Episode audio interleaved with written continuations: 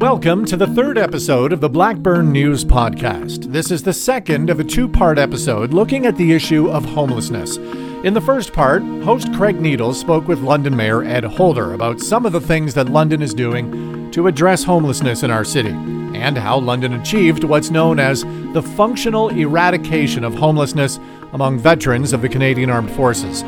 London has also made available over the winter emergency shelters in modified construction trailers, which have given homeless people a safe place to sleep during the cold weather.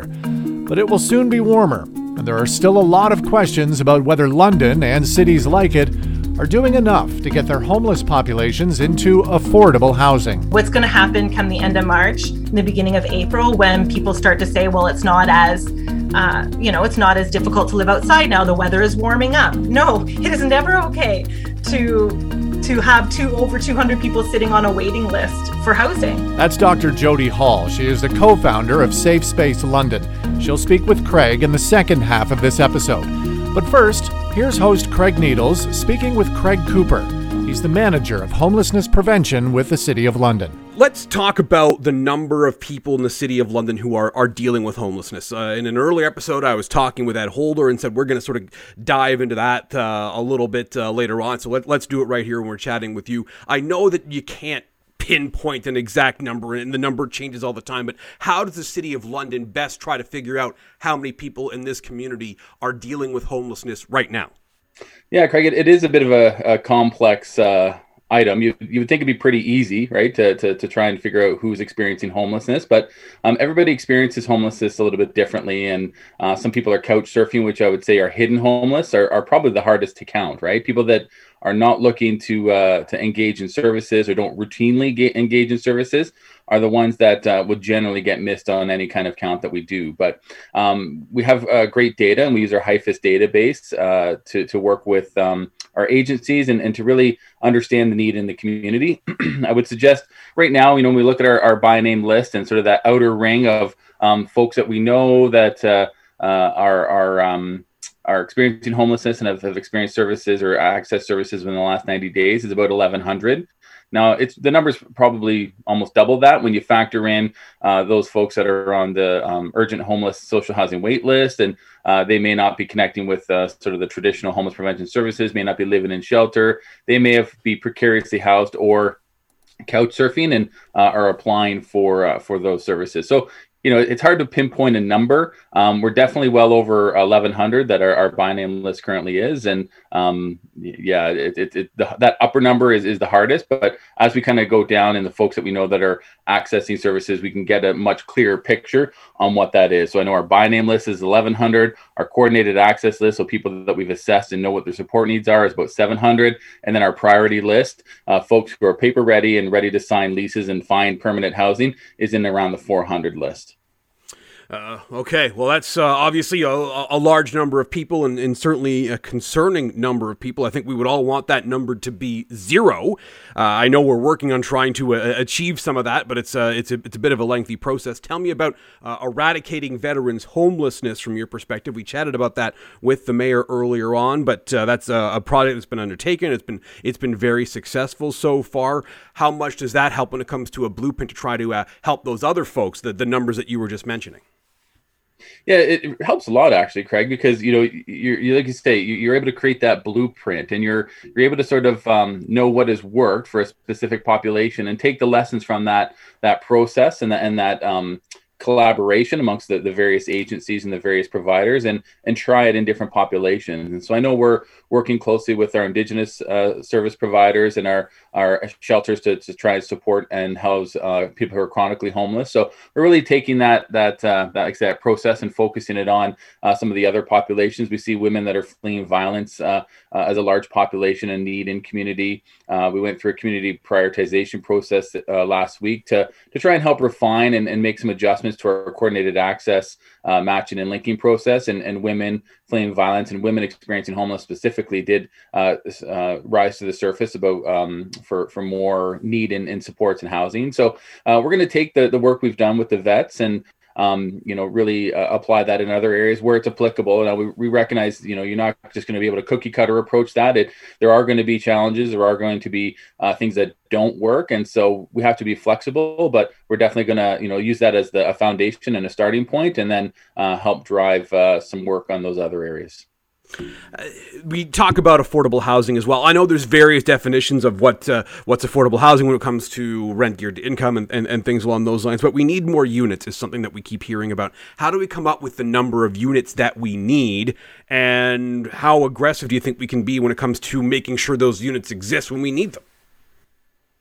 Yeah, so I think you know we, uh, as part of our last undertaking of our uh, housing stability action plan and the update to that work, uh, we work closely with our housing services uh, division as well as our housing development corporation to to get a sense uh, on what uh, then that number might be, and, and it was around it was three thousand at, at, that time. Now, obviously, we've had a, a pandemic since then, and some other challenges with increased rental uh, rates, increase home ownership rates uh, here in the city of London. So I'm sure they're having an impact on the number of units needed. But, but at this point, uh, until we get better data, you know, we're looking at that 3,000 at a minimum.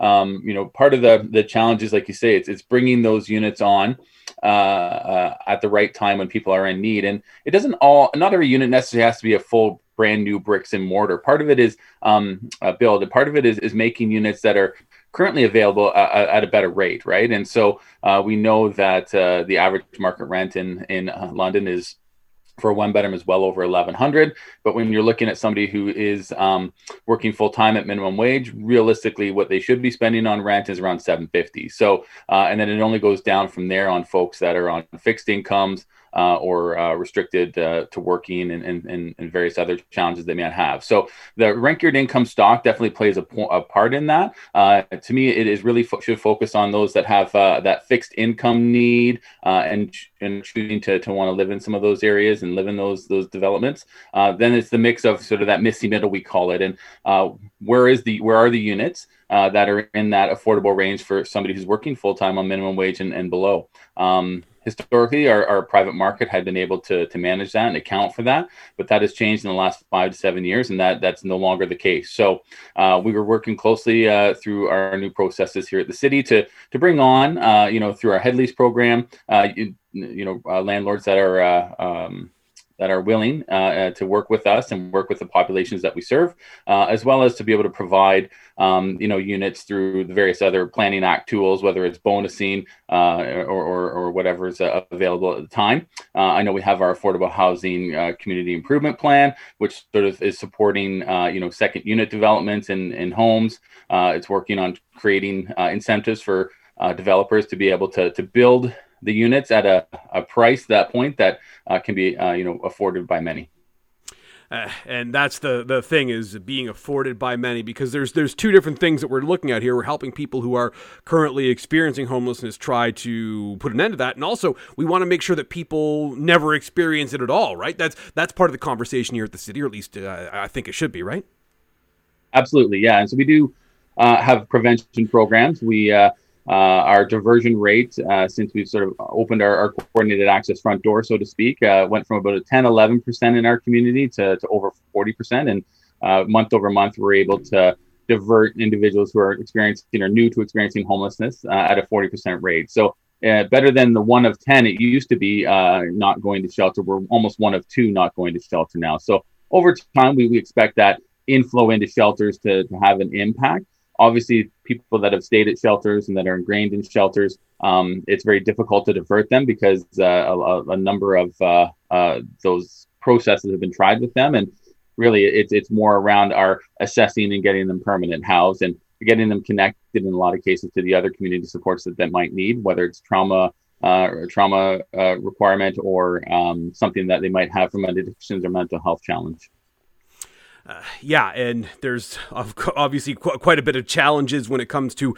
uh, different things people might be facing. You mentioned mental health. There's also, of course, addictions. There's just uh, people who are uh, underemployed, people who have uh, lost jobs. It's just uh, a wide variety of people who may be experiencing homelessness. So I would suspect that makes it a more difficult challenge for you and your colleagues to solve for people because there's so many different stories as far as how someone may wind up in that situation.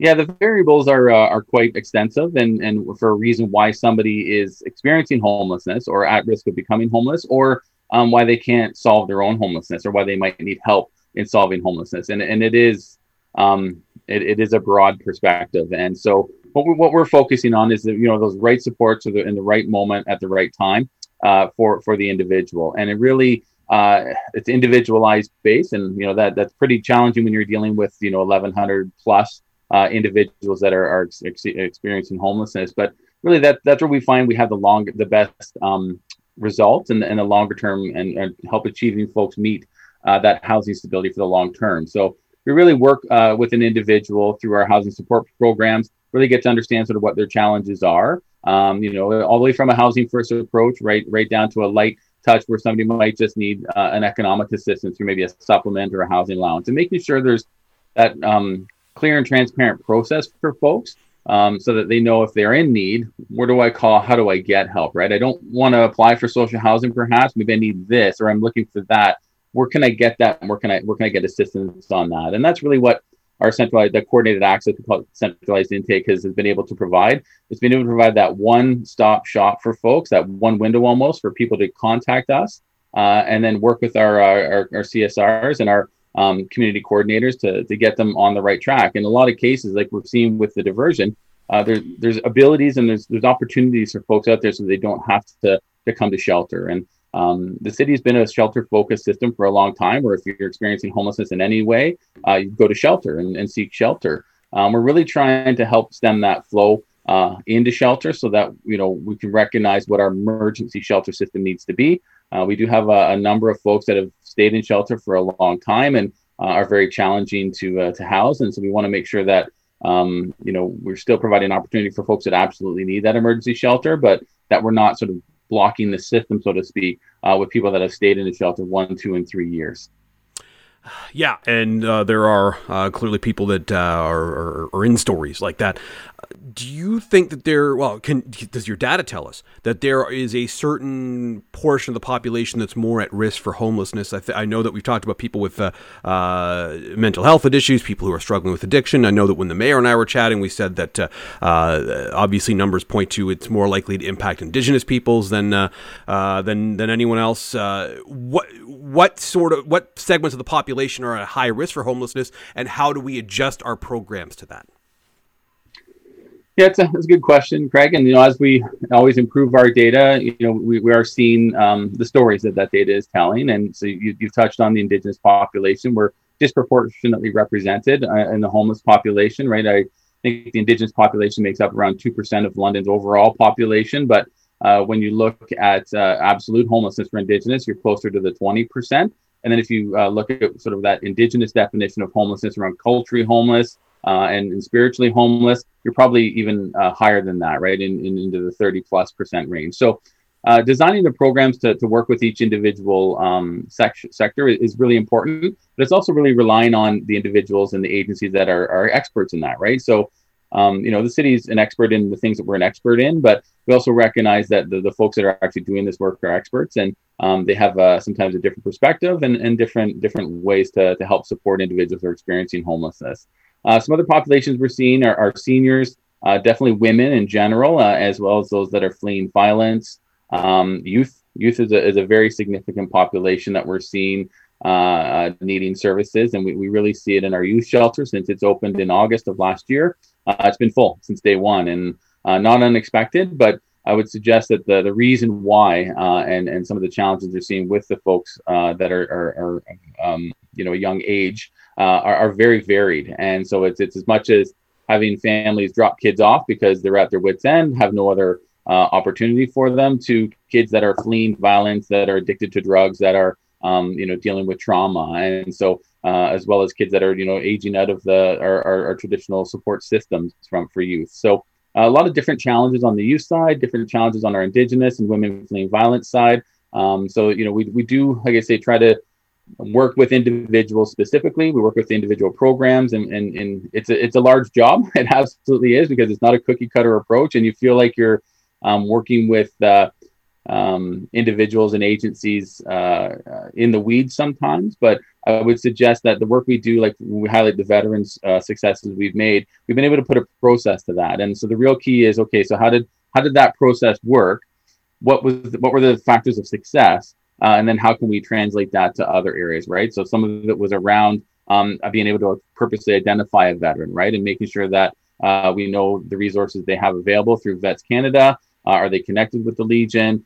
Uh, and really starting to build that trust and build that relationship. And giving our agencies the ability to, to do that with the folks that are experiencing homelessness is really that best first step, right? Because if you don't have trust, uh, you're never going to get anybody out of the situation they're in. And so um, that's the biggest first step for, all, for us and our agencies that we do is, is to build that trust or regain that trust in some instances because uh, we recognize that uh, for various reasons, you know, uh, from past experiences, uh, people are very untrusting of the system, so to speak. And so uh, it's not helped them in the past or it may, have, it may be a source of their trauma. So recognizing that and trying to be flexible, uh, but still, you know, be fair and transparent is, is sort of the work we do at the city.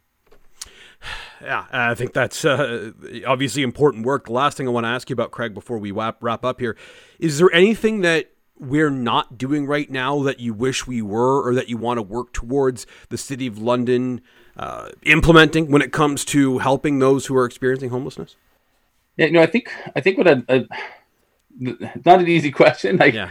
all tough questions today, Craig, which I appreciate. It's a it's a it's a very challenging topic, but um, from my perspective, you know, it's doing more of what we're doing right? And that's the real challenge is we're not a, a, funded system. So it's really hard to to prioritize prioritize people who are so vulnerable to to to fix resources. And you really you talked about it earlier uh, in in in, the, in, our discussion around um, you know people living in poverty, uh, people having enough money to, to sort of just get by, and so if we get somebody housed, they still have that poverty barrier in many cases, and so how do we help manage that? And so I think from from my perspective, you know, being able to do more, have a better funded system uh, that is is coordinated and is that is, is able to show the outcome. So if you can you can show the work you're doing and and then um, you know it's doing good work and uh, that you're able to then you know fund more resources and fund more spaces to those, those folks.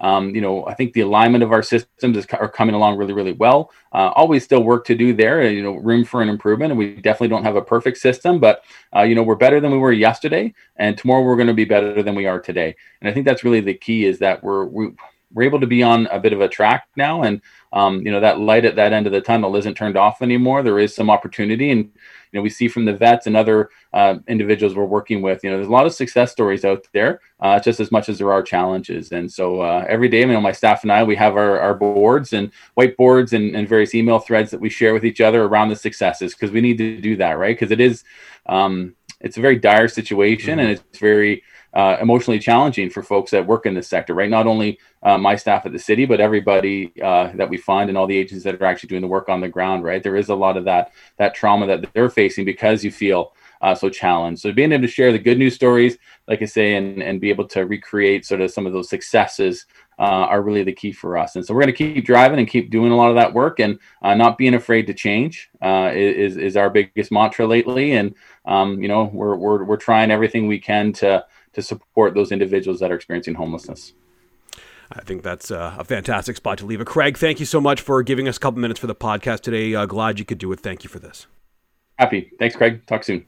Uh, That's Craig Cooper, manager of homeless prevention with the City of London, joining us here on the Blackburn News Podcast. Want to continue looking into homelessness in the community now with Dr. Jodi Hall, who, of course, is one of the co founders of Safe Space London. They're a peer support organization that helps people who are in homelessness, in crisis. Oftentimes, they are sex workers. Dr. Hall joins us right now to discuss the homelessness issue from her perspective and how her organization is helping and what she thinks the city can do a little more of. Dr. Hall, thank thank you so much for your time. Thank you so much for the invitation. We are seeing homelessness numbers increase in the city of London, certainly during the pandemic. I was talking with Craig Cooper about that. They're seeing some trends they don't like, trying to turn back some of those trends. What can you tell me you're seeing at Safe Space right now in the last 12 months here? Well, for us, we are seeing an incredible increased demand in supports across the board. Everything from food security to access to harm reduction supplies to even things like companionship and the need for a reduction in isolation. We're servicing all genders and we're seeing also a wider age range among folks who are accessing our space from children who come forward to request food items on behalf of family members who may be unable to uh, travel the distance to the space or the weather conditions are not appropriate to folks much older than we're generally used to seeing when our focus is on uh, working with uh, and on behalf of sex workers.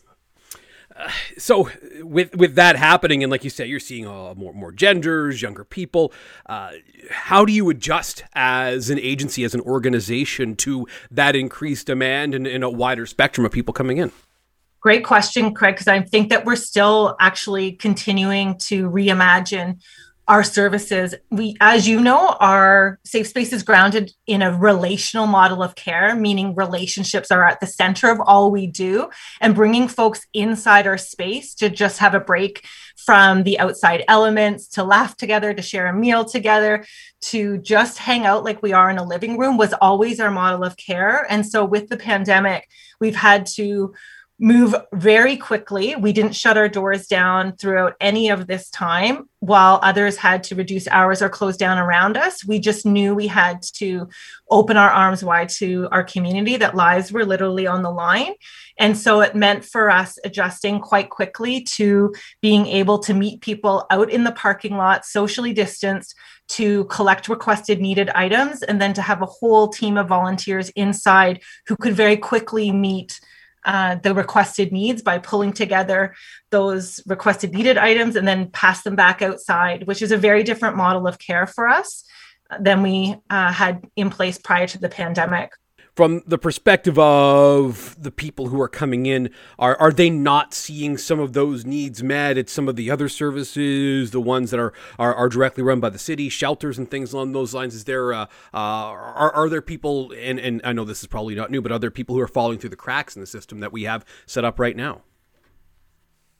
Definitely, safe space plays a role that is not replicated within any other organization within the community, given again that relationships are so central to care. So there, there are other organizations that can provide goods, needed items that people may uh, be requesting, so clothing or food or harm reduction supplies, but it's the model of care that people come back to Safe Space for because they're not just somebody who is a service user. They are part of our community.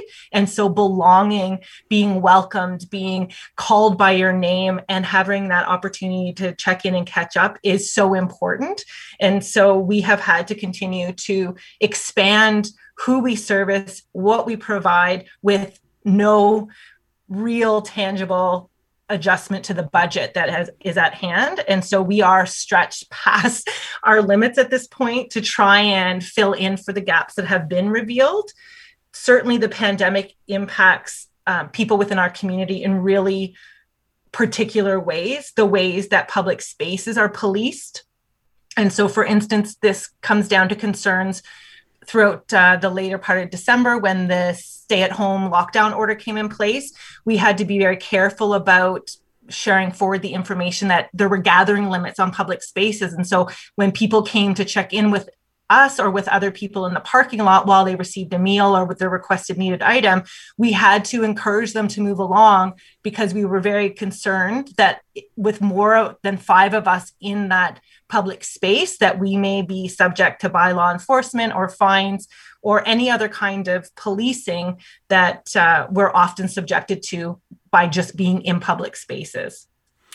Yeah, and that's the, the, the tough thing about me for for me rather in this conversation is we uh, criminalize homelessness in a lot of ways. We make it more difficult to be homeless, and uh, it needs to be. We, we, we almost, as a society, deliberately add challenges to that. And I think that's something as a city we should be working on. Obviously, when we hear that there are, you know, 13 to 1400 people who are experiencing homelessness, and that's kind of just the, uh, the, the, very start of it in our community, that's, that's concerning. But uh, the fact that we're making life more difficult on those people because of systems we have in place is something that I think we really need to have a long and honest conversation about.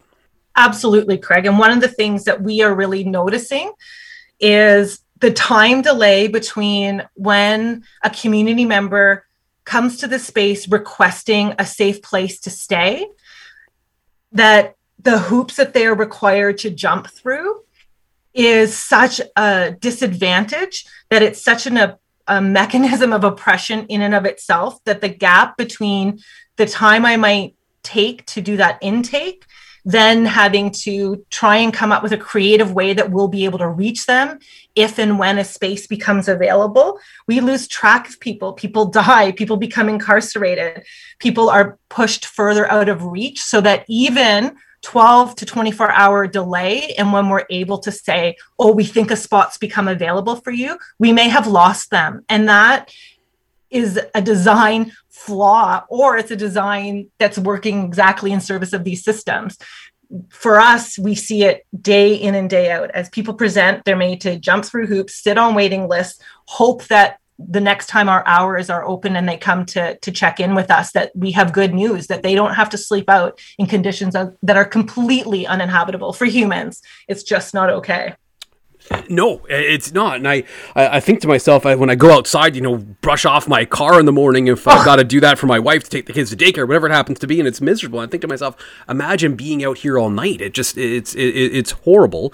And I, look, I, I hear the, the messages from the city that we're, we're eradicating veterans homelessness, and that's good. And they want to work more on homelessness for people who are indigenous, people who are struggling with addictions issues, who are struggling with mental health issues, and that's great.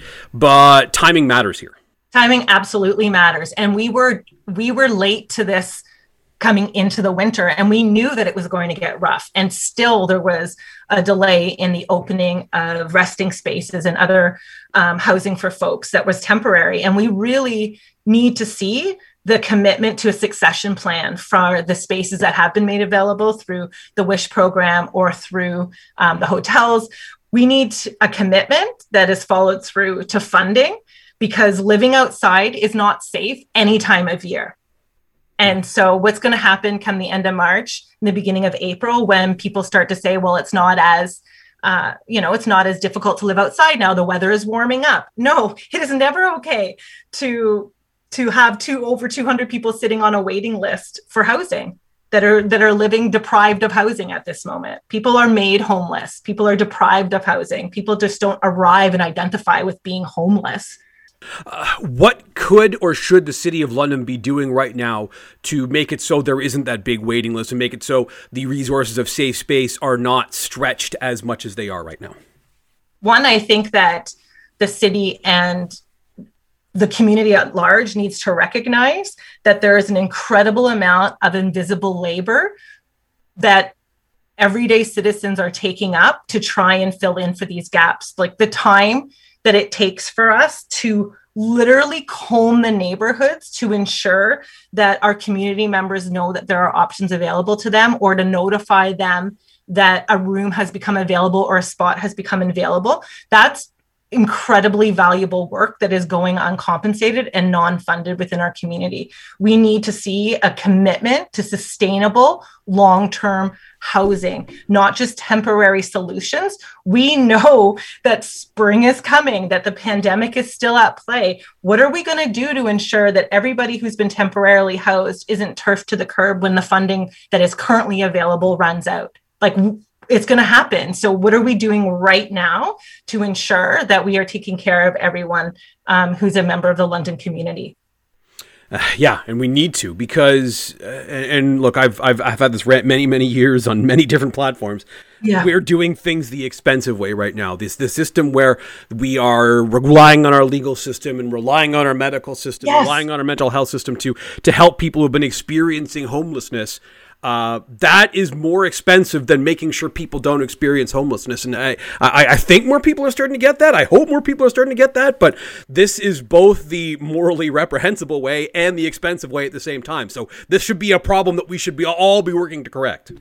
Absolutely, it is incredibly expensive to police a pandemic, to police right. your way through what is and ought to be a community based response to our fellow human beings. And I think optically, we like to believe that we're moving the needle forward. But what we are seeing in the day in and day out is that we have to fight for the most basic of human dignities, like a porta potty. A porta potty became emblematic for safe space of the struggle to just have people acknowledge that other human beings need safe places to go to the washroom, like that they could be entitled to that. And devastatingly, people ended up needing to shelter in porta potties in this very city. How do we go to bed at night with that on our hearts? Like, how do we find peace with the ways in which this pandemic has, again, disproportionately impacted people who are already experiencing such systemic oppression? It's uh, a great question, and I, I, I want to try to find the answer to it. So, going forward, what do we do going in, in the, the, the months and, and and even years to come? Because in the months to come, we've still got what's left of this pandemic. Hopefully, we have everyone getting vaccinated by the fall, and things are somewhat back to normal. But that doesn't mean the homelessness problem goes away. So, what do you want to see between now and the end of the pandemic, and what do you want to see after that? So, for us, Mm-hmm. What we would always come back to is if there is the ability, we would like to encourage our London community to fund peer led, community based grassroots organizations who are as close to and living within and among our community members taking up this work day in and day out and we're exhausted. We need more resources. We need to be able to bring on more people who are paid for their labor to try and fill in for these enormous gaps that people are falling through. We need to continue to put pressure on the city to see what the succession plan is, to demand to know what is the commitment of funding, that we need to know what's going to happen once, you know, March and April turns around. I think we need that kind of transparency right now. We need to be vocal, we need to be putting pressure, and we need to need to ensure that nobody is forcefully deprived of housing at any point in time, much less where we know that it has such uh, health effects on people who are already experiencing the the damaging and eroding effects of being deprived of home uh, of a house of a safe place to live. Dr. Hall, thank you so much for this and, and providing this context for uh, for our audience. Uh, so glad you could do it, and uh, really appreciative of the time. Thank you. Thank you so much. Thank you for listening to the Blackburn News Podcast. Remember, you can subscribe to this podcast on Apple Podcasts, Spotify, and other podcast platforms. You can also find it and previous episodes at blackburnnews.com. Blackburn News Podcast is a presentation of Blackburn Media.